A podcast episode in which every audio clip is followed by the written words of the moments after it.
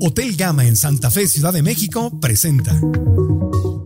¿Por qué, ¿Por qué no se mete Dios en eso? O sea, no, no, si, si nada más es, pues decirle libertad, ni pedo, me parece terrible. Sí. Me parece terrible que diga, pues les di la libertad y la pueden violar. Es que no es que cree el mal, es que se manifiesta, es la naturaleza manifestando. Por eso se manifiesta en violación como en amor. Es parte de la, es parte de todo el, el- o sea, no podemos ni entenderlo. A ver, pero bueno, vamos. No, no puedes ni explicarlo. Regil, cada vez que yo diga, pero ¿por qué Dios? Tú no vas a saltar con tu idea de Dios. Y el rabino no va a saltar con su idea de Dios. Porque entonces cada quien va a defender su idea de Dios. Y hay tantos dioses hay como personas.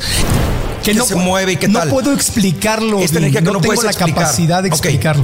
No es un ser humano. Cortemos No todo tiene esto. nada con el ser humano, No es un ser humano. ¿Para no se sirve? comporta con ser humano. No, no tiene que servir para ¿qué- algo. en qué- en- Seguimos hablando en términos humanos de algo divino. Porque la gente te está contando lo que es más suyo, que es su- lo que menos les gusta de ellos. Sí.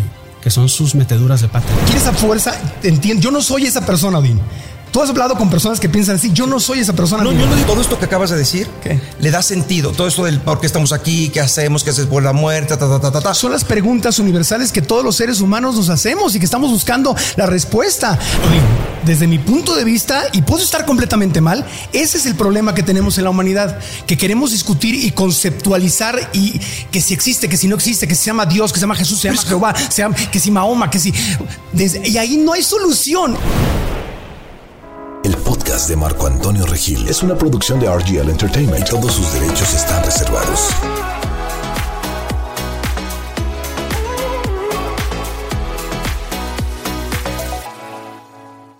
En el episodio anterior, Nací sin religión Es hasta verdad. que me la enseñaron.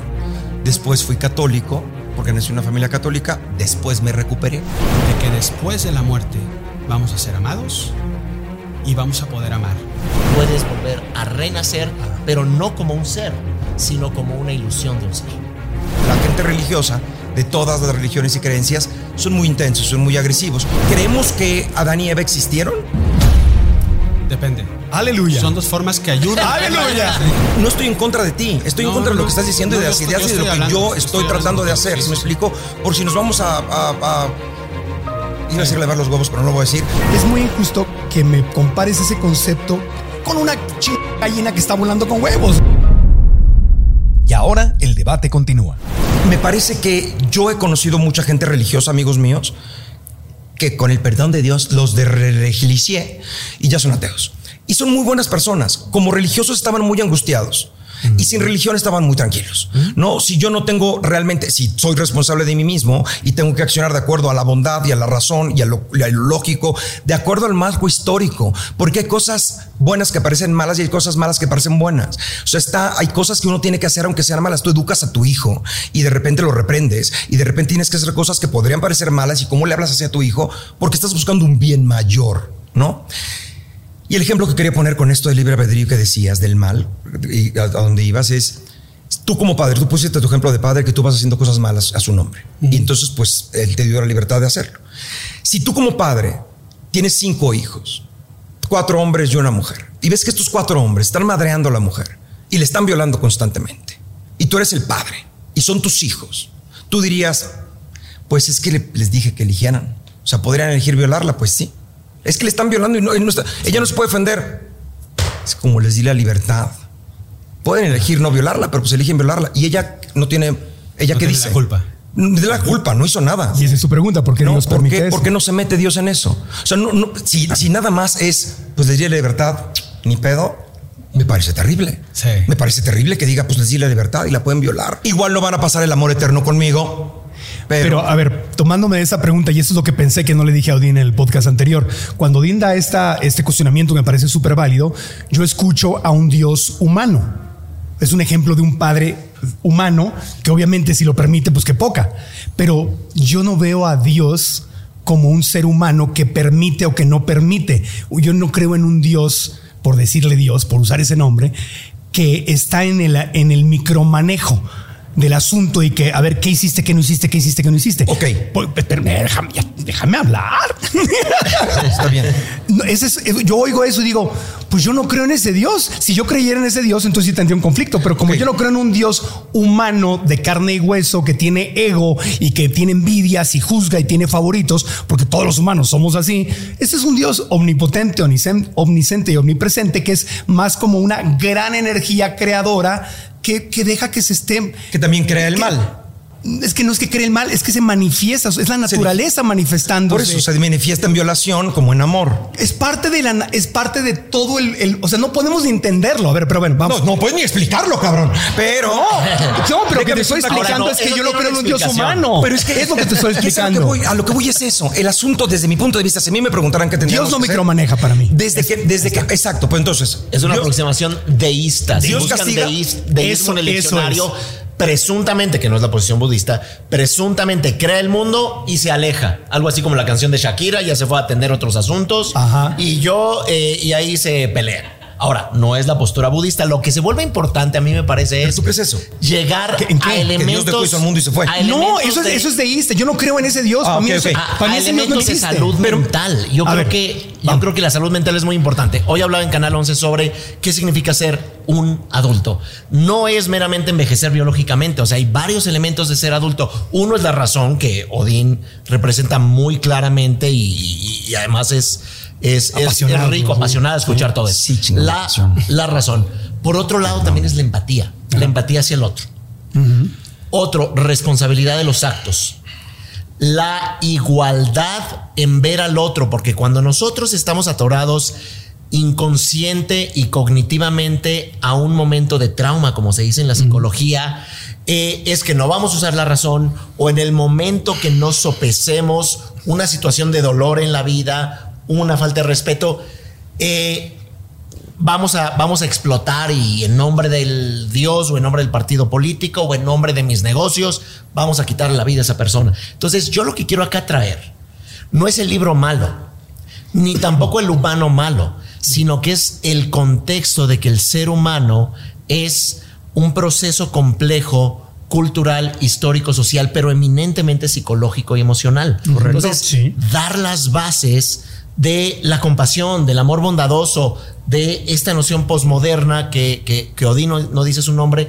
No hay una verdad absoluta, pero también podemos ir encontrando diferentes formas de estar bien, valorando lo más importante que es el aspecto humano. El, el humano creó ideas y esas ideas se la comieron. Eh, creó un templo y ahora Dios empezó a matar a los humanos que ellos crearon en su mente. Claro. Si no es Y luego, Dios, por ese no es eso, Dios. Ahora con la pos Hay que dejarlo de hacer. Ah, y no, el neoliberalismo, creamos las leyes del mercado, es que el mercado, pero la gente está muriendo de hambre, cambia el mercado para que haya más acuerdo. comida. Ahora, Son ideas. Lo que es que quiero llegar al punto donde estamos partiendo. Entonces, contigo específicamente. Conmigo. ¿Dios castiga? No. Ok. Ah, tranquilízate. No, es que yo, es que yo no Es que son preguntas, es no me estoy preguntando para te entender explico tu. Dios. No, no, no. No, no, es que yo no creo en mi Dios, no existe. Bueno, para creer lo que tú, lo que tú, lo que tú le nombras Dios. No, yo no le nombro a ¿O Dios. cómo le nombras? Yo digo Dios para que la gente que le llama a Dios podamos comunicarnos. No, porque la gente que le llama a Dios de- depende de lo que él piense que es Dios y depende de lo que el otro piense que es Dios. Entonces, a lo que yo voy, que es a esto. Entonces, tú, algo que existe, esta energía que se pu- mueve y qué no tal. puedo explicarlo. que no, no tengo la explicar. capacidad de explicarlo. No juzga.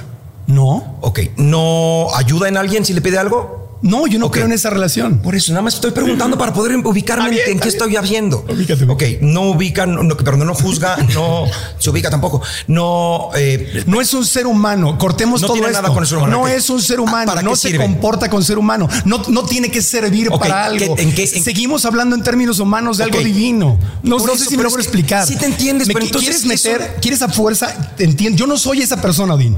Tú has hablado con personas que piensan así. Yo no soy esa persona. No, amigo. yo no digo que no, que quiero entender quién eres. Yo no tengo, yo no pretendo tener el conocimiento para enfrascar a Dios en un producto y decir que lo conozco, lo entiendo, tengo la- los ingredientes y sé. Yo no. O sea, estoy completamente abierto a las posibilidades infinitas y no pretendo ni entender siquiera una pizquita Estamos del en el mismo universo canal. entero. Por Ahora. eso, por eso cuando se usa Eckhart Tolle dice que prefiere usar la palabra universo, porque la gente puede discutir y decir, esperan, Sí, no, es decir no, lo eso que estoy dice. diciendo está bien. Mucha gente puede discutir y decir, mi Dios no es tu Dios, pero nadie puede decir, mi universo no es tu universo, porque existe un solo universo o multiverso o lo que sea, y ahí no hay discusión. Yo prefiero la palabra universo porque ahí no, no hay, no hay Está muy discusión. chistoso. Es lo que te voy a decir. Acabas de decir algo que es contradictorio. A ver. Hay un solo universo que puede ser un multiverso. Si es multiverso, ya no es un universo, son varios Bueno, universos. en la ciencia está en ese Entonces, tema. ahí Estoy hablando con yo. palabras científicas. Voy a llegar a un punto, ajá, voy a llegar a un punto que es el Posi- que yo quisiera hacer. El punto, si me dejan hacerlo, lo hago. Infinitas. Hay posibilidades infinitas. Posibilidades Entiendo infinitas que perfectamente no bien y entiendo. estoy abierto a todas ellas. Eso. Entonces, lo único que yo diría es dejemos a eso de llamarle Dios. Llamémosle otra cosa. Porque entonces digo, el teléfono, ese es Dios. También. Yo escribí una obra, es Dios a través de ti. Dios es culpable de todo. Entonces, llamémoslo. Yo tengo una palabra que es la que utilizo, que es lo cognoscible, que es lo que se puede saber. Igual no lo sabemos, pero lo vamos a saber. ¿Qué es eso? Lo cognoscible. Que lo, lo sabré yo, o lo sabrán los 200 años después, o lo sabrá lo cognoscible. El universo y todo lo que existe en las leyes es cognoscible. Lo lo- lo- antes no lo sabíamos, y ya- no sé si sea neurocientífico, yo no estudié una chingada, yo soy actor, pero Bueno, neuroquímico, ¿estudiaste? farmacobiólogo, Sí, no, sí. no estudié nada, es lo que yo pienso, yo lo saco sí. de nuevo, por eso dije, soy el que razona, el decir, a ver, esto, ajá, está padre, por esto lo pregunto, porque para poder razonar tengo que saber dónde estás parado. Exacto. Entonces, eh, si esto es, si lo ves así, yo estoy contigo, hay algo, algo que sea el universo, el cosmos, la vida, pero entonces no le llamemos Dios, cuando el cómo sea cómo llamémoslo cosmos, cuando sea universo llamemos universo, cuando sea porque esto es Dios, entonces ya nos partimos la madre porque entonces seguimos re- resignificando algo en lo que nunca nos vamos a poner de acuerdo. Entonces todos tenemos que, por, por eso sirven las palabras y las etiquetas que tú dijiste que no te gustan.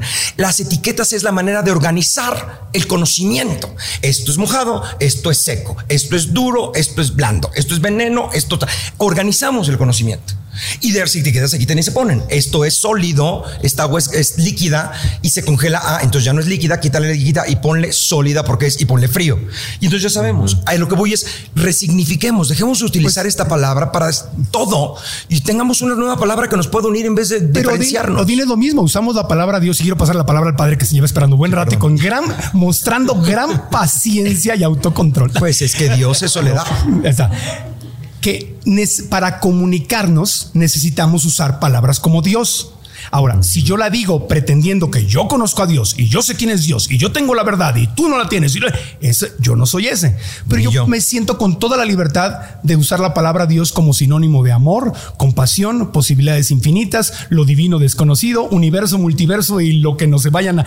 Que todo también Porque es concepto humano. sí, pero soy humano. Entonces, pero estoy expresando algo sabiendo que no puedo ni siquiera acercarme a la explicación real. Pero tengo que expresarme como humano y tengo también Claro. la libertad de decir Dios. Y dar las cosas humanas. ¿Sabes qué? En mi corazón, con la del digo Diosito, pues siento bonito. Y al final del día, eso es lo que importa, que yo tenga una relación con aquello que considero sagrado y divino. Pero vamos, Sí, hable por Padre. favor, que hable el Padre. Venga. Digo, tenemos un todos razonamos como humanos, si no, no, o sea, no, no somos otra cosa más que naturaleza humana, que decía Odín, o sea, es, es nuestro modo de decirlo, ¿no? Yo eh, quisiera volver porque no acabamos de responder un poco Sí. eh, al tema del sufrimiento, Me agarra. porque nos, nos fuimos hasta atrás.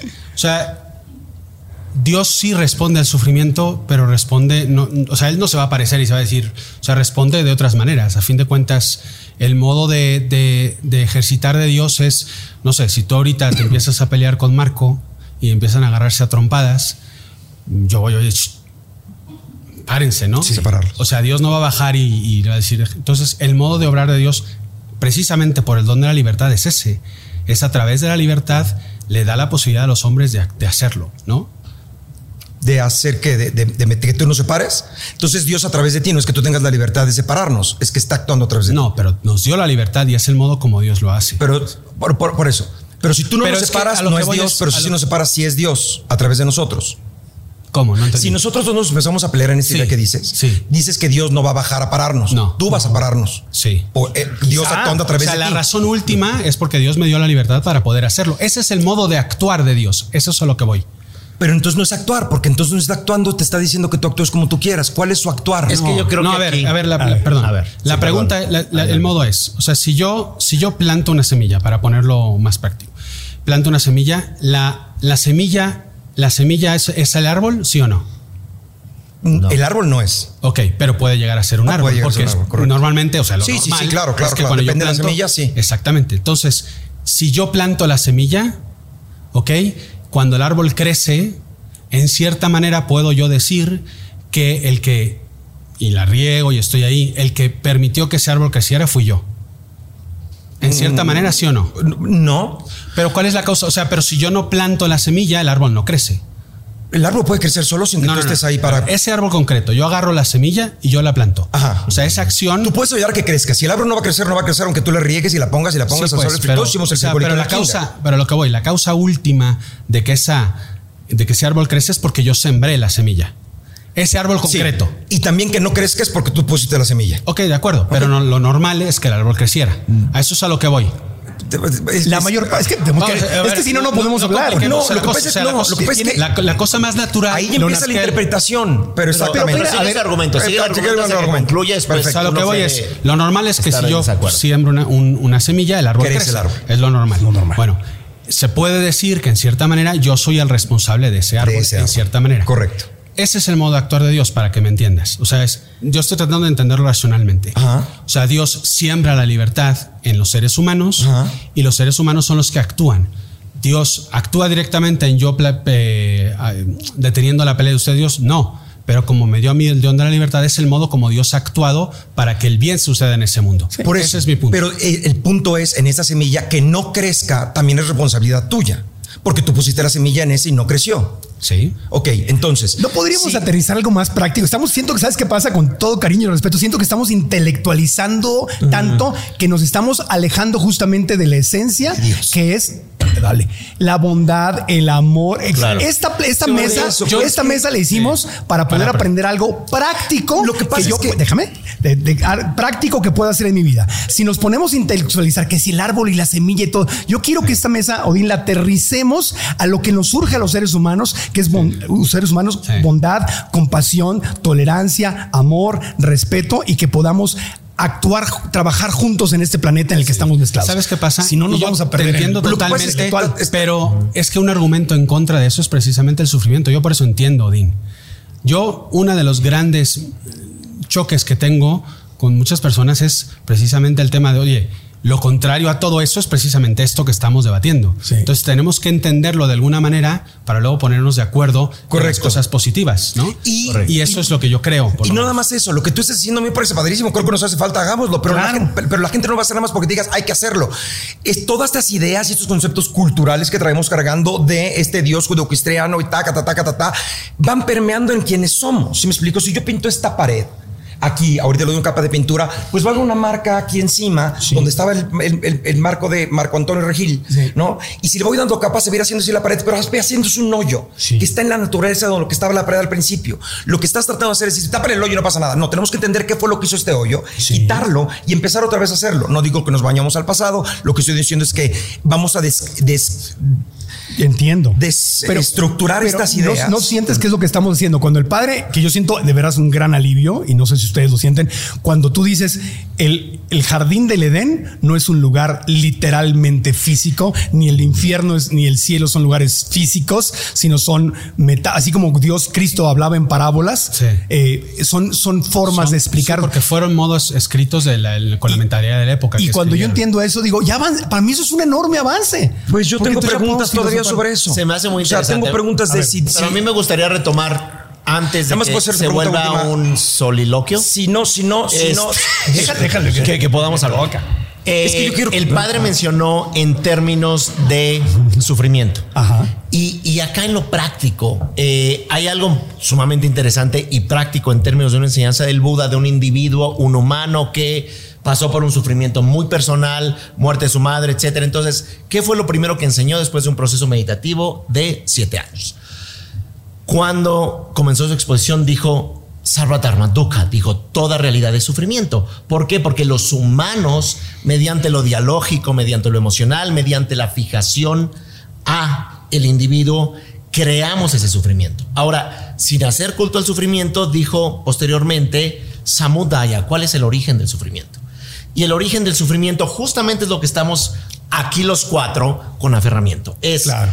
el, el anhelo y el aferramiento a la identidad y a la verdad. Y, y, y- muy bonito lo que ustedes mencionan, cuando uno suelta, cuando uno Sí. se abre, entiende y cuando uno mira su pasado con compasión, cuando uno mira su dolor con compasión. Entonces, cuando uno puede trabajar con el, el, anhelo y el aferramiento, viene también la posibilidad cognitiva, no religiosa, trascendental, de poder eliminar ese sufrimiento que se llama niroda, es entrar a un estado cognitivo de claridad, de aceptación de uno, del otro, y entrar a veces en una parte no dialógica meditativa, que esa es la tercera noble verdad. La cuarta es el método.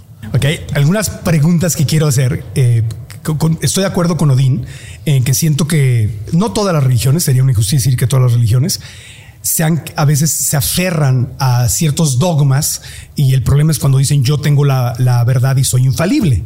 ¿no? Entonces, eh, el irnos adaptando a los tiempos, y como el Dalai Lama lo ha dicho muchas veces, si los budistas creemos en algo y la ciencia nos demuestra que algo de lo que creemos no es real, pues el budismo se tendría que adaptar a lo que la ciencia demuestra, ¿no? Es decir, por ejemplo, si, la si alguien probara que la reencarnación no existe, pues habría que soltar esa idea. Si alguien probara que sí existe, pues habría que abrazarla, ¿no? Y, eso, y, esto, y estoy escuchando esa apertura de, tu padre, de tu parte, y eso me, eso me, me da mucho gusto, porque siento que eh, en nuestra cultura, que es primordialmente católica, cristiana, existe una eh, la, iglesia puede jugar un enorme rol en ayudarnos a soltar ciertas creencias y dogmas que sí nos han detenido. y, cuando tú me dices eso, por eso mi corazón, mi corazón se alegra mucho, porque entonces en el momento que ya no hablamos de que el infierno es un lugar literal, o que el diablo es literalmente un muñeco ahí con cuernos y alas y cola, y empezamos a pensar que es un tema más interno, psicológico, entonces eso es algo más práctico con lo que puedo trabajar, porque si, si es como un mundo mágico que existe afuera de mí y, ante el cual yo no tengo ninguna posibilidad de, de, tomar decisiones propias, entonces soy una víctima de las circunstancias, versus ser un co-creador de una realidad más amorosa, compasiva, que acepte a la gente gay, que acepte las diferencias de forma de pensar. Digo, el Papa Francisco lo dijo cuando le preguntaron sobre la gente gay. Dijo, yo no soy, mi, objetivo no es juzgar, ¿no? O sea, ni siquiera le entró a ese debate. Y eso me parece maravilloso porque el, el tema es amar en vez de estar queriendo entender o juzgar que si está bien o no es, o está mal ser gay. El, objetivo es amar, ¿no? Entonces, ¿qué nos puedes decir sobre esta oportunidad que tenemos de soltar ciertas reglas muy rígidas que levantan mucho odio y, separación? Sí, o sea, yo creo que es, algo que sí todos buscamos y todos queremos. Eh, ahora, sí es verdad, creo yo, sí. Eh, que sí hay, o sea, hay cosas que, que sí son verdades. Creo yo. O sea, la evolución es una verdad que, que es comprobable y que no podemos negar, ¿no? Por poner un hecho científico, ¿no? Eh, entonces hay ciertas cosas que, podemos decir en cierta manera que son dogmas científicos, sí. ¿no? Como el, Big Bang en cierta manera, o la evolución, o, no sé, o el hecho de que hay ciertos tipos de sangre, o el hecho de que hay átomos. O sea, esos son, vamos, los, pongo entre comillas, ¿no? Dogmas científicos son verdades en sí. Sí. Son verdades en sí. Que obviamente, y por eso decía yo que ciencia y fe no están peleados, sino que se ayudan a complementar. Y, el caso de la evolución, por ejemplo, ayudó mucho a la fe a darnos cuenta de que el modo de crear de Dios no es simplemente ahí va el hombre, sino que es una creación evolutiva en el cual va, creando. ¿no? ¿Por qué? Porque la ciencia ayuda a entenderlo. La psicología, por ejemplo, ha ayudado a entender, por ejemplo, lo que es una depresión. ¿No? Una persona que está, que está deprimida es muy poco libre en su modo de actuar muchas veces, porque los elementos químicos que funcionan, los elementos emocionales que, le llevan, hacen que haga cosas que, que no, no, están en su capacidad de poder hacerlo. Entonces el modo en cómo la iglesia trata a, ciertas, a esas personas ha cambiado y, y trata de ayudarlas. Entonces todo eso, a lo que voy es, la ciencia ayuda mucho a la fe, ayuda mucho a, la iglesia en general y yo creo que a todos a darnos cuenta. Pero también del otro lado es lo que yo creo que pudiéramos entender todos, que también la fe puede ayudar a la ciencia a ir más allá de simplemente lo que yo veo. No a ser osada en investigar más allá o en ir a buscar más allá de lo que simplemente tengo delante de mis narices, ¿no? Y, y, en ese aspecto la fe puede ayudar a crecer al ser humano y puede ayudar también a entender mejor al ser humano y puede ayudar a amar mejor al ser humano, porque no es simplemente un cúmulo de átomos, sino es una persona que por ser lo que es y por lo que yo creo que es creada por Dios, individualmente, amada por Dios individualmente. Entonces yo tengo que amar y respetar a esa persona individualmente por ser lo que es, sea quien sea. Sea quien sea.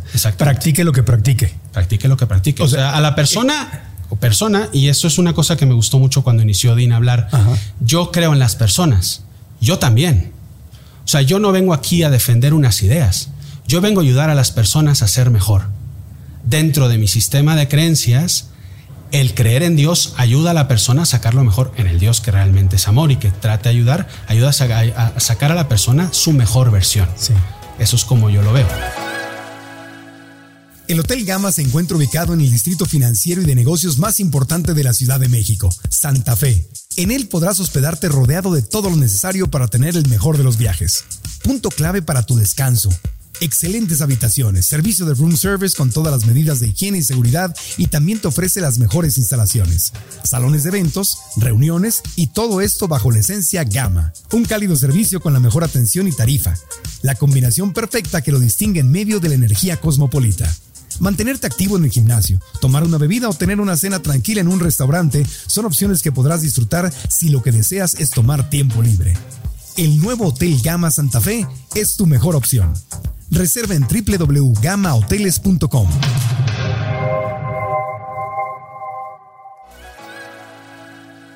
Hay, hay, un concepto muy particular de, lo judeo-cristiano que siento, en mi humilde opinión, y puede estar mal, y ya sé que me va a llover en YouTube, eh, que va, que no nos está, no nos ayuda, que son de estas creencias o dogmas muy viejos que no nos ayuda a evolucionar. El concepto de la culpa y el concepto de la baja autoestima. Okay. Es decir, cuando yo voy y digo por mi culpa, por mi culpa, por mi gran culpa, los famosos golpes de pecho, eso es contrario a lo que la psicología moderna nos enseña. Me explico porque se enseña como algo muy, muy básico. es que yo creo que va de la mano. O sea, es que cuando toda exageración es mala, ¿no? Y cuando se exagera, hace rato decía, decía Odín, yo a veces tengo que reprender a mi hijo porque tengo que ser un buen padre para educarlo, ¿no? La culpa en su justa medida es buena también. Es como tomar responsabilidad. Porque si no. no saber que la cagaste. Eso. Porque si no, ¿sabes qué pasa? Que los padres que no saben reprender a sus hijos están creando pequeños delincuentes. Pero jamás nadie les ha dicho. Eso es, responsa es responsabilidad, ¿no? Tomo responsabilidad de mis actos. Pero el hecho de yo reconocerlo también es bueno. Sí, porque claro. decir, oye, yo aquí metí la pata. Sí. ¿No? Sí, y, si yo no lo reconozco, yo no hago conciencia de que yo lo hice. No basta que me lo digan. No basta que ustedes tres me digan, ¿sabe qué? No. O sea, hiciste esto mal. No. Yo tengo que tener la conciencia de que hice mal las cosas. Claro. Cuando exageras demasiado la culpa, es lo que está mal. Cuando exageras demasiado también el, buenismo, por ponerlo de una manera, también está mal. Para mí la palabra clave en toda la vida es la palabra equilibrio. En el momento que hay un equilibrio entre ambas partes y logramos de esa manera poder crear, eh, pues sí que las, dos partes puedan sacar una sana psicología eh, y una fe bien vivida, es cuando la persona florece en ese aspecto. ¿no? Claro, y ahí es donde entra el tema de la compasión, de verme que yo cometí errores, claro, soy responsable de muchos errores que cometí, pero también verme con compasión porque estaba haciendo el mejor esfuerzo con lo que sabía. Así es. Entonces ahí es donde no me sirve decir soy culpable, soy culpable, no, valgo nada, pero por eso no merezco. Es que mira, por ejemplo, yo, yo que nosotros sacerdotes confesamos a la gente, no nos sentamos a confesar y eh, yo lo primero que yo hago al sentarme a confesar es vas a pisar tierra sagrada. Porque la gente te está contando lo que es más suyo, que es lo que menos les gusta de ellos, sí. que son sus meteduras de pata. Entonces, yo no voy a juzgar a la persona. Yo voy a primero a decirle a esa persona, eres mucho más que eso, vales mucho más que eso y puedes ser mejor que eso. Sí. Entonces, sal de aquí tratando de ser mejor que eso. Si tu error no te define, no, eres tu error, no, eres, no eres tu error, no eres como quieras llamarle. Pero es parte de tu vida, porque lo has hecho. Es una realidad. Entonces, ¿qué vas a hacer para solucionar eso? Porque también es muy importante decirlo, ¿no? Pero siempre basado en eres, o sea, eres muy grande por lo que eres, ¿no? Porque, y yo lo digo desde la fe, Dios no hace chatarra. Dios, Dios hace obras maestras ¿no? Eh, a cada uno de nosotros. Entonces, el tema de la autoestima me parece sumamente importante en ese sentido. Ahí la fe puede ayudar mucho cuando realmente se pone el acento en donde se debe de poner, ya. ¿no? En, en el budismo, ¿cómo se ve el, el tema de la culpa o de la autoestima? El de no merezco a Dios o no soy suficiente. Bueno, ya habiendo aclarado que no hay un no merezco a Dios porque no es un tema de No es- discusión. no es un tema de Es Dios, decir, sí. y, y quiero matizar. eh, O no merezco el amor, no merezco. Cuando el Buda habla y dice, han venido a recibir enseñanza devas, que son los dioses locales, los dioses de las culturas. ¿Por qué? Porque siguen atrapados en ese ensimismamiento. Sí. Bueno, habiendo aclarado esto, y aunque pueda sonar un poco irrespetuoso, pero es un poco la cosmovisión budista, centralizando todo en la naturaleza de la mente de los seres. Así que básicamente cuando se habla de culpa, un poco se quitaría esa noción y entraremos en el concepto de dignidad. La dignidad básica de todo lo vivo. Lo humano, la biodiversidad, los animales, lo que se llaman los seres sensibles. Entonces, cuando tú reconoces dignidad en ti, no vas a transgredir al otro porque tienes dignidad y el otro tiene dignidad. Entonces, si hay modelos desde donde transgredes, te disculpas, puedes purificar karma, no de manera manipulativa o manipuladora, sino en aras de una salud mental, como vas a terapia, oye, eh, hice esto, eh, como dice el padre, una metedura de pata, lo reconozco, es entrar como en ser un adulto. Uno, dignidad. Dos, el siguiente nivel, este primero es el nivel temprano del budismo, el siguiente se llama decencia. Ya no nada más no dañas a las personas, sino que eres muy decente. Eres compasivo, ayudas, eres generoso, eres paciente, eh, ayudas a los seres. Este, este ideal de compasión universal es lo que pudiéramos llamar decencia en segundo lugar. El tercero, que es un punto fundamental, es el empoderamiento, Abhisheka. Hay que empoderar a las personas. No hay que decir, ay, pobrecito, es un bobo, voy a tenerle misericordia. No, hay que empoderar familias, instituciones, a mujeres y entidades sexuales. Hay que empoderar al ser humano para que alcance ese potencial que habla. Pero vuelvo a subrayar, eminentemente psicológico. Y cuarto es la perfección natural. Eso se le llama Dzogchen o Ati Yoga. Y la perfección natural es que ya se tiene esa cognición básica. Todos los seres en ese contexto podemos despertar, pero tenemos todas estas facetas.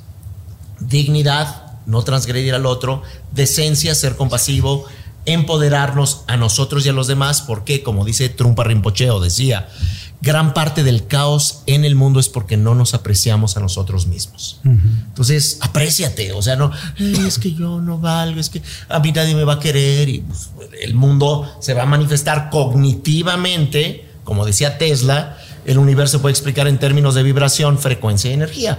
Cómo estás vibrando mentalmente, la frecuencia que traes y qué es lo que tú manifiestas. Bueno, entonces, empoderamiento social, eh, individual y finalmente la perfección natural que viene desde la perspectiva de llegar a reconocer la genuina condición de la mente de uno y de todos los seres, sin la necesidad de que alguien te esté observando, juzgando y muy respetable quien lo crea, por supuesto. Ya, entiendo. Antes de continuar con el podcast, te quiero pedir que reflexiones en algo. Todos tenemos sueños, todos queremos alcanzar nuestros sueños, pero algo imprescindible cuando queremos lograr algo nuevo y diferente es que tenemos que cambiar nuestros hábitos. Tenemos que salirnos de la famosa zona de confort e intentar algo nuevo. Y hasta ahí todo va bien. Suena muy emocionante, pero el problema es que en la realidad, al querer dar esos primeros pasos, el miedo nos ataca. Nuestra mente siente que en lo desconocido es donde podemos fracasar, hacer el ridículo, perder y nos da el síndrome del easy y si me equivoco y si hago el ridículo y si pierdo y si me va mal y te quedas en la parálisis del análisis. Y ahí es donde el miedo empieza a detenerte. Por eso, la gran diferencia entre hacer tus sueños realidad o no hacerlo realidad es aprender a manejar el miedo para que el miedo no te maneje a ti. Por eso quiero invitarte a mi masterclass gratuita que se llama Que el miedo no te detenga, donde te voy a compartir los cinco secretos que he aplicado una y otra vez en mi vida cuando el miedo quiere dominarme. La clase, repito, es gratis. Puedes registrarte aquí abajo o simplemente ir a marcoantonioregil.com diagonal miedo. Repito, marcoantonioregil.com diagonal miedo o la liga que está aquí abajo en YouTube o en las notas de las aplicaciones de podcast. Y ahora continuamos con este episodio. Algo que quiere usted este, poner en la mesa sobre esos temas, culpa, autoestima, que son, que son temas que a veces la religión históricamente ha Sí. puesto ahí en la mesa. La culpa me parece que es, es correcta, uno tiene que sentir culpa. Me parece que no puedes, me parece que no puedes quitar la culpa y que no puedes quitar las emociones del ser humano, son sus emociones. Y este. Siento que cada vez que pregunto se hace un desmadre, entonces mejor voy a escuchar. Porque yo lo, yo lo que quisiera es que llegáramos a cosas prácticas de. Porque si nos perdemos en una. Ni tú vas a hacer al, al padre ateo, ni el padre te va a Es hacer que a yo no ti, pretendo ser ateo, yo lo que quiero es- No, o sea, dialogar. dialogar. Pero es dialogar. De nuevo. Ok. Mejor me callo, salud, padre. Habla- habla- Cada vez que hablo, la cago. No, no, no, de verdad. Es que siento, igual estoy mal. Si estoy mal, por favor, díganmelo. Yo, din, cállate, puto cico. Está bien. No No a lo siento, yo lo siento aquí. Si me explico, siento aquí que no he podido terminar de decir una idea cuando ya estaba preguntando, entonces ya estás cuestionando. Pero es que estoy, ¿cómo llego a algo si no lo cuestiono? ¿Cómo Dilo, llego a ver, algo pues, ya. si no lo cuestiono? Ya, ya. No, nada más lo que yo presente. decir es. Vengamos al Lo que presente. está diciendo Dilo. es. Lo que está, este es el presente. Desde hace. O sea, el presente es en este momento exacto. Aquí. Está cabrón. Aquí, No. O sea, el presente. El presente está- es aquí y ahora, Vamos venga. a empezar de nuevo porque no quedó nada de la hora pasada. Que una hora 45 valió pito porque ahorita no entendí nada. Regresemos a la misma pregunta. No se puede. Existe el pasado y existe y el presente es como muy grande. Eh, yo no creo que todas las posturas sean respetables. Yo creo que hay posturas eh, dañinas para el ser humano y para la sociedad. Eh, creo que se hace mucho mal con este positivismo de, bueno, si él piensa así, está bien. Claro que no. Hay cosas subjetivas, hay cosas subjetivas y hay cosas subjetivas que pueden verse de manera objetiva. Y tiene que ser de acuerdo al marco histórico, al bien y al mal que hacen. Yo cuestiono estas cosas porque por eso no creo en nada, porque las respuestas no me satisfacen. Y creo que el gran problema del ser humano y de las religiones es que tratamos de buscar una herramienta que nos resuelva todo y una herramienta no nos va a resolver todo. Lo que nos va a resolver todo es razonar cada una de las cosas que vivimos de acuerdo al marco en el que estamos viviendo. Y para eso tenemos que tener no una Biblia donde digas cómo tienes que actuar, no una religión ni un, postulado donde sea. Tienes que tener una guía básica donde no, donde no se actúes así, es vas a ir, donde hay castigo o no hay castigo, o hay karma o no hay karma, o hay una respuesta de que te vas a quedar en la nada flotando en la inversión del tiempo, ¿no? Sino que haya simplemente aquí en esta vida eh, el, el- el resultado de tus actos, que me parece que es lo más, que es lo que yo creo. Por eso no creo, por eso no soy partidario y por eso no me gusta. Creo que hay cosas que no pueden respetarse y uno tiene que levantarse en armas para hacerlo y para poder parar. Y yo estoy de acuerdo Sí. con eso, totalmente, porque yo no puedo permitir eh, ciertas cosas que para mí son, o sea, que es evidente que están afectando a terceras personas, ¿no? A lo mejor yo no me levanto en armas, pero, pero yo sí puedo tratar ir a decirlo. O sea, yo, yo en ese aspecto estoy totalmente de acuerdo. Y yo aquí diría algo que no voy a decir, porque me va a regañar. Que, que te estás asumiendo Diría- cosas que no, no, pues es que no, no estoy, lo estoy, es- vengo de aprendizaje. Este, yo ahí entonces refutaría y no es contra ti, es un así como tú no lo permites, porque sí lo permite Dios cuando hablamos de la libertad. Pero es que tú estás ahí, Odín, con todo res- Escucha, No, escucha. Tú sigues hablando de un Dios. Nada más tú entiendes algo. Ese Dios del que estás hablando no es en el que todos creemos. No, pero estamos. eh, Cada vez que dices Dios permite, a mí me perdiste porque yo no creo en el Dios es que, permite o no e- permite. por eso, No, pero entonces, ¿para qué estamos en una mesa? de- Entonces, ¿para qué está un religioso? perfectamente. Y un, y un- o sea, estamos hablando de ese concepto. Si no nos reunimos entre primos y amigos, estamos representando una postura, por eso me presentas como el ateo. El ateo, sí. Por- estamos hablando de qué estamos hablando. Sí. De eso, pero ya, bueno, venga. No, No, no, o sea- estamos hablando de Dios para entonces, perdón, pensé que era eso, pensé que por eso era el ateo, si no, hablemos de... Estamos hablando, Odín, estamos hablando de la experiencia de la vida, del, ser humano, de, de- de mi camino. eh, ¿a, Entonces- qué, ¿a qué vine? ¿Qué estoy haciendo aquí? ¿Cuál es, cómo, cómo puedo eh, eh, funcionar en un mundo de tantas ideas encontradas? De eso Pero estamos todo- hablando. El tema, el, el episodio no se llama Dios. No, el episodio se llamaba Hay vida después de la vida. Claro, o- pero o- estamos en, en posturas de una religión. Todo esto que acabas de decir ¿Qué? le da sentido. Todo esto del por qué estamos aquí, qué hacemos, qué haces por la muerte, ta, ta, ta, ta, ta. Son las preguntas universales que todos los seres humanos nos hacemos y que estamos buscando la respuesta en una religión o en, o en un libro o en tu experiencia propia o hacia adentro o hacia afuera. Pero pues no ustedes, nos- la gente no nos preguntamos eso todo el tiempo, especialmente cuando se nos va un ser querido, especialmente cuando no hay dinero y perdemos trabajo, especialmente cuando las cosas difíciles se presentan. Empiezas a, a hacer viajes en tu mente donde dices, ¿cómo, ¿cómo armo este rompecabezas? De eso se trata la mesa, no se trata de Dios, se trata de encontrar, explorar respuestas en diferentes formas de pensar que nos ayuda a funcionar mejores como ser humanos en esta experiencia física, única o, o- o que se va a repetir, o, o- o material o espiritual, como sea, pero aquí estamos, de eso se trata la, la mesa. Y a mí me parece que de- en toda la historia de la humanidad, cuando se estudia antropológicamente esto, eh, es el cuestionamiento, el cuestionamiento ya desde lo racional, ¿cuál es mi origen? Sí. ¿Cuál es el propósito de mi vida? ¿Y cuál es eh, lo último? ¿Cuál es el sentido de lo absoluto? Entonces, eh, esto que hablaban de presente, pasado y futuro es parte del humano. Cuando salimos de la última glaciación hace 15 mil años, lo primero que hizo el ser humano en un lugar en Turquía que se llama Göbekli Tepe es hacer un templo dedicado a la muerte. Busquen Göbekli Tepe, es el templo religioso más antiguo de la humanidad y que tiene que ver con la muerte. Y- y lo- ¿Por qué? No porque allí ya sabían que era la muerte, no, no. por supuesto que no.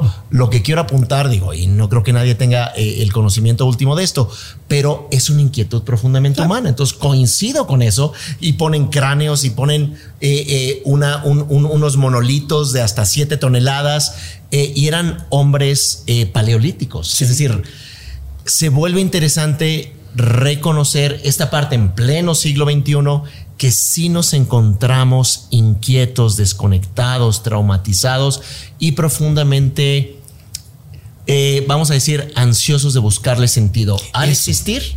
Pero eso ha sucedido desde origen siempre. y a El ser humano ha buscado sentido a la vida. Y le seguimos tiempo. buscando. Pero es humano. Ahora, lo que yo quiero ent- hacer entender aquí, Sí. que es lo que te quería hacer entender con la palabra Dios, es que cuando yo le cuestiono a Dios, tú saltas por tu Dios que tú crees que tú es. Si tú no le llamaras Dios, no estarías saltando. Y lo que si no estarías saltando cada vez que yo digo, pero entonces no es que no hables de Dios. Tú acabas de decir, para mí Dios es esto. Diste tu explicación de Dios. ¿Por la que diste si no le estamos hablando de Dios? Estamos hablando de la postura que tenemos, por eso hay un ateo y, y y- hay un eh, eh, eh, judo-cristiano católico tal, y hay un budista y, y, y hay un rabino que ya no estuvo, porque era esa postura, esta, esta, este asunto que tenemos de pensar. Entonces, lo que yo dije desde un principio es, llámale otra cosa, porque si le llamas otra cosa, Regil, cada vez que yo diga, pero ¿por qué Dios? Tú no vas a saltar con tu idea de Dios.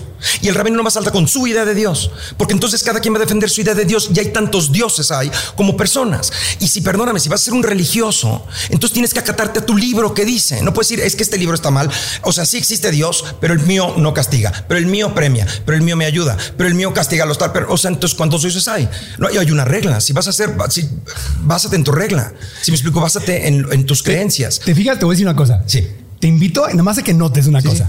Lo que tanto se critica a veces de la re- religión organizada y de los dogmas es este tema de yo tengo todas las respuestas y aquí tengo todo. Y de repente me suena también así. Es que no Me- tengo las la- respuestas. la- tengo sí, la- pero, pero siento como que hay una rigidez de no poder fluir y flexibilizarnos hacia otras ideas. Es que, claro, o sea, por eso soy ateo. Porque esas Y, y ideas. ser ateo es un sistema de creencias. No es un tema de creencias, es, es decir, este sistema de creencias no me sirve. No tengo uno. Yo no sé qué estamos haciendo aquí. No tengo un fin. Ni creo que alguien me castigue. Ni sé qué pasa después de la vida. O sea, no lo sé. No tengo idea. No, lo que estoy diciendo es no le pongan un nombre que nos separe. Como cada vez que yo le digo algo de sobre Dios, tú saltas porque no es tu Dios. Entonces no quieres que use la palabra Dios porque para ti Dios es algo. Entonces no puedo decir porque entonces tú saltas cuando yo pregunto algo sobre Dios. Y si estuviera el rebelde y decía, pero ¿cómo Dios dijo esto en el Antiguo Testamento que no crees? Tú dirías, es que ese no es Dios. Entonces, ¿cuál es Dios? ¿Tú sabes cuál es Dios? Ok, entonces te prometo que ya no voy a saltar y te pido que avancemos a algo más práctico que estar sobreanalizando el a lo mejor se ve de Dios. diferente de afuera. Tú y yo estamos aquí metidos aquí adentro, todos estamos aquí adentro. A lo mejor desde afuera se ve distinto. Alguien nos puede echar una mano y echarnos luz desde afuera y decir, Es que la mirada yo que yo siento también veo que es que es todo en torno a Dios. O sea, yo, yo siento que Sí. si haces muy buena representación de ser ateo, ser Claro. no Dios. Porque vamos a otro tema, no Dios. Y- y regresamos Otro al tema, mismo. no Es Dios. que no puedo tener Pero, pero estamos preguntas. hablando de la muerte, estamos hablando de, de- de aspectos humanos, históricos. eh, eh, Y no eh, estamos hablando de aspectos históricos. A mí de nada me sirve si Mujalaya No, Magawan dijo algo hace 200 mil sí años. te puede no es servir porque práctico tú ahorita. estás diciendo que tú te basas en la razón y que eres heredero de una cultura. Entonces, también en ese contexto, el mismo idioma que hablas se habló hace miles de años Estoy y de heredamos el conocimiento. Bueno, Pero- nada más respetabilísimo Dios, yo he tratado un poquito de mover los postes para no centrarnos únicamente en algo, insisto, respetabilísimo como el concepto de. Dios, pero en el budismo hay otros elementos y Marco Antonio insiste una y otra vez, vida después de la vida, oye, vamos a reflexionar, oye, que la bondad, oye, que la- pero volvemos a Dios y volvemos Es que, a ver, y ¿cómo siento que no a Dios? A ver, siento si que no dices- podemos que es avanzar. muy No, si tú dices después de la vida, ¿qué piensas? Que te vas a ir al cielo. Y yo pregunto, ¿por qué el cielo? Respeto. Entonces, porque yo lo que tengo es preguntas. Yo no sé qué pasa después de la vida. Mi aporte es, no sé. Y de- a pero- todas las pendujas que tengas, no tengo ni idea. Pero de eso se trata, de que tú digas lo que tú crees y que el padre diga lo que que cree. nos y el- la escuchemos, ma- Ok, ok, y y que nos que ya no, que ya no. Dios. Pues, entonces no cuestiono. No vinimos a debatir. Es que, Odín, desde mi punto de vista, y puedo estar completamente mal, ese es el problema que tenemos en la humanidad, que queremos discutir y conceptualizar y que si existe, que si no existe, que se llama Dios, que se llama Jesús, se llama Jehová, se llama, que si Mahoma, que si... desde- y ahí no hay solución. Eso Sí es hay justamente solución. Lo, ok, la canción. Eso es justamente lo que nos Es separa. lo que hace la ciencia. ¿Tú crees que los científicos se ponen todos a decir, sí, cierto, sí, cierto, sí, cierto, está respetable? No hay no es gravedad. es los científicos se agarran a golpes y los grandes científicos en la ilustración eran religiosos. Por- ajá. Immanuel Kant era religioso, Baruch Spinoza era, era religioso, Sí. Isaac Newton también Y ya era dicho religioso. No, eh, entonces se vuelve importante entender un poco lo que mencionaba también Marco Antonio, que hay un elemento espiritual respetabilísimo y es lo que estamos tratando de evocar, la respetabilidad de las creencias de todos los seres humanos, siempre y cuando, como tú dices, haya tolerancia, no haya un positivismo categórico. Ahora, Padre. para cerrar, Ahora nada más sí, la sí, idea. Padre, yo estoy Es- más de acuerdo contigo. Ya voy No, a la, sí voy a la idea católico de es este pedo. que no estemos tan obsesionados en padre, Vamos a padre y Odín jugando ping pong. Dios no Dios, Dios no Dios. Dios. Hay otros elementos más enriquecedores y menos polarizantes. ¿Cómo se está planteando? Bueno, lo que quería decir yo sobre el debate, que me parece que es importante y creo que es lo que a mí me gusta estar haciendo ahorita contigo, es que evidentemente yo no te voy a convencer, ni estoy, ni quiero, ni vine a convencer absolutamente a nadie, porque cada quien está en su postura y no vamos a pasar esto en el debate. Lo que estoy haciendo este debate y por lo que yo veo que es por la gente que está viendo en su casa, que no está con la presión encima de que alguien esté diciendo, lo esté juzgando y que pueda juzgar desde su casa, en el silencio de su computador, sus audífonos, oír las puntos de vista y él sí cuestionarse. Y que se cuestione un religioso, y cuestione un artista, que se cuestione el que sea y que vaya del lado de la razón, lo que le resuene como la razón. Pero, como empecé en un principio, desde el lado razonable, quitándote cualquier creencia en lo que no puedes comprobar, no puedes saber o tú le estás agregando. Porque el tema de agregar me parece que es dañino, no nada más para las religiones, para el ser humano. Yo creo que mi papá está haciendo esto porque él lo que quiere es, no interpretes. ¿Qué quieres, No papá? hagas ¿Qué es lo que quieres de mí? ¿Qué es lo que estás pidiéndome? ¿Estoy enojado? ¿No estoy enojado? Uno tiene que ser claro. Y a veces no vas a convencer a tu madre, pero seguramente algún alcohólico que vea nuestra discusión va a decir, ah, cabrón, a lo mejor tengo que hacer esto, ah, cabrón, a lo mejor ese es el chiste del debate. No convencernos a nosotros, nadie nos va a convencer. Sí, vamos a concluir, vamos, vamos a concluir, si no aquí nos vamos a, a alargar. Sí, se va a acabar. Sí, vamos, vamos a, a cerrar. Bueno, estamos todos de acuerdo en que queremos un mundo con más amor. Estamos de acuerdo en que nos hace falta más amor, eh, tolerancia, aceptación, compasión y evolucionar como seres humanos a- a- con una intención de crear paz con los seres humanos, con los animales y con el planeta. Nos urge. ¿Tam- ¿Estamos de acuerdo en eso? Ok. Desde el punto de vista de cada quien, ¿cuáles son los pasos que podemos seguir? para poder llegar más cerca de lo que finalmente sería la enseñanza original de los grandes maestros espirituales de toda la historia, el Buda, Cristo y hay, y hay otros en otras creencias. ¿Qué podríamos hacer, padre? Empiezo yo. Sí. Pues mira, yo vuelvo a decir lo que he dicho y que ha sido, ha sido frustrante la mesa, pero yo creo que ha sido un ejercicio muy bueno. Porque esto es lo que necesitamos. O sea, buscar puntos de encuentro con, en- con nuestras personas, porque de verdad estamos en un mundo muy polarizado y muy cerrado en que yo creo esto y punto. Uno. Dos. O sea, si eh, buscar ver a la otra persona como alguien que necesita de mí en el sentido positivo de la palabra Sí. y a la cual yo le puedo aportar algo y no un rival, ¿no? Y no un rival. Eh, y yo le puedo aportar todo lo que yo crea que es lo mejor, ¿no? Yo creo que son dos puntos fundamentales. Y tercero, yo diría, también sentirte orgulloso de lo que tú crees, porque luego también, por lo menos yo así lo veo, el,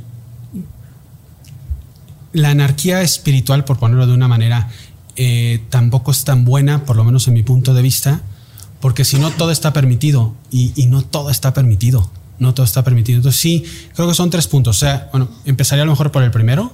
O sea, siéntete orgulloso de quién eres y en ese aspecto de lo que tú crees, pero al mismo tiempo ve a los demás como alguien necesitado y no como alguien impositivo y busca puntos de encuentro que realmente te ayuden a que la persona, porque este mundo se cambia corazón a corazón, a que la persona cambie en lo que tú crees que puedes ayudarle, no, no porque quieras convertirla, sino porque quieras que saque su mejor versión como ser humano.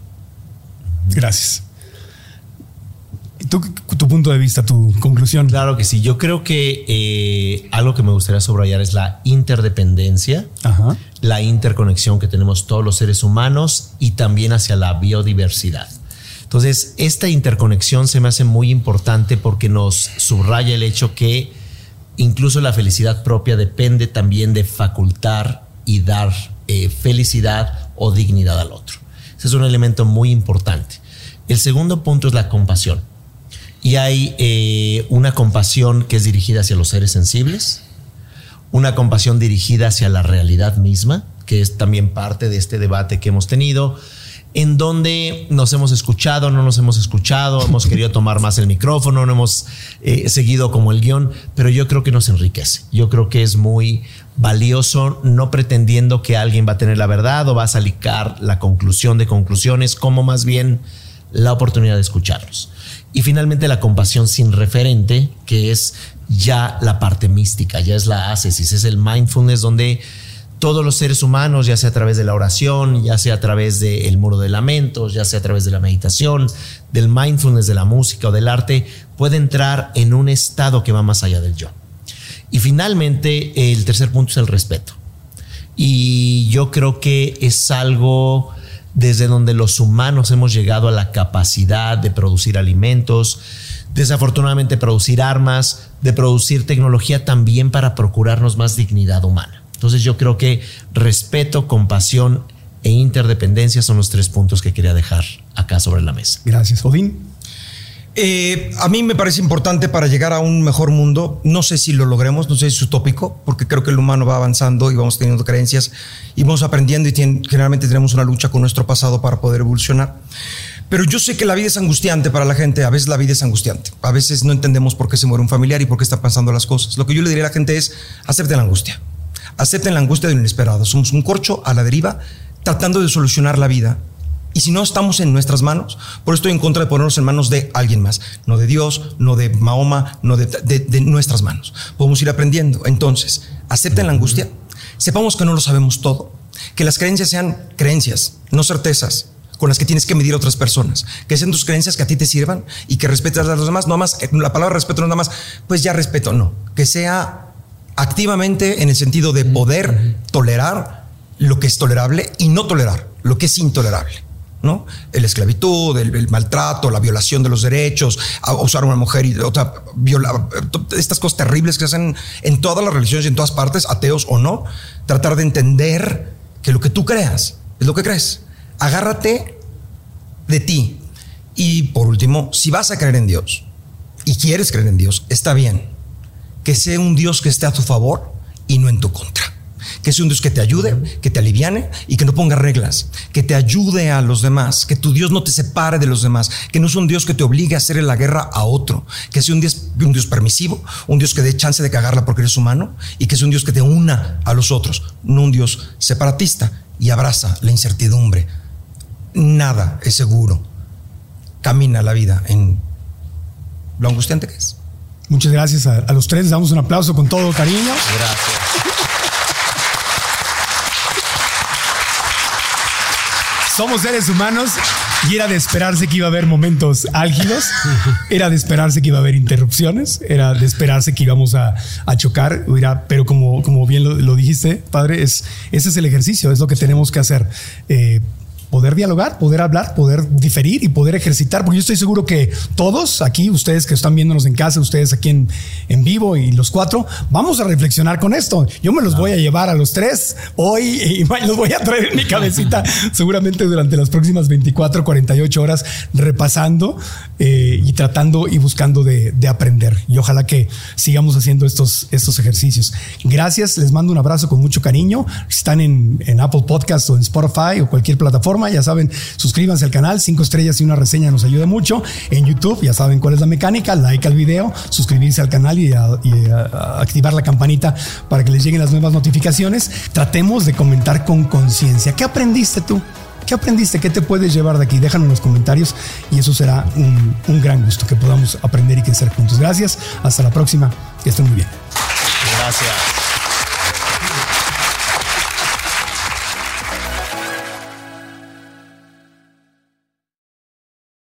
¿Estás listo para convertir tus mejores ideas en un negocio en línea exitoso? Te presentamos Shopify.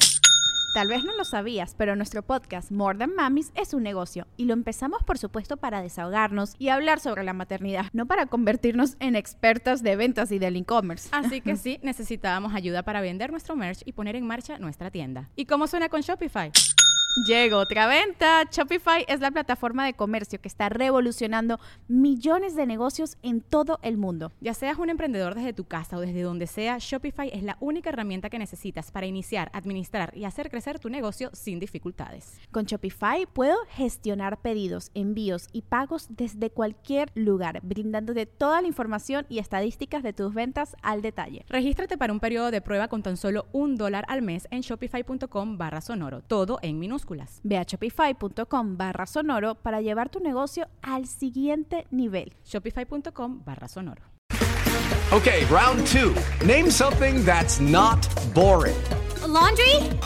Ooh, a book club. Computer solitaire, huh? Ah, oh, sorry, we were looking for Chumba Casino. That's right. ChumbaCasino.com has over 100 casino style games. Join today and play for free for your chance to redeem some serious prizes. ChumbaCasino.com. No purchase necessary. Full prohibited by law. 18 plus terms and conditions apply. See website for details. ¿Quieres regalar más que flores este Día de las Madres? The Home Depot te da una idea. Pasa más tiempo con mamá plantando flores coloridas, con macetas y tierra de primera calidad para realzar su jardín. Así sentirá que es su día todos los días. Llévate tierra para macetas Bigoro por solo $8.97 y crece plantas fuertes y saludables dentro y fuera de casa. Recoge en tienda y sigue cultivando más momentos con mamá en The Home Depot. Haces más, logras más. Más detalles en homedepot.com diagonal delivery.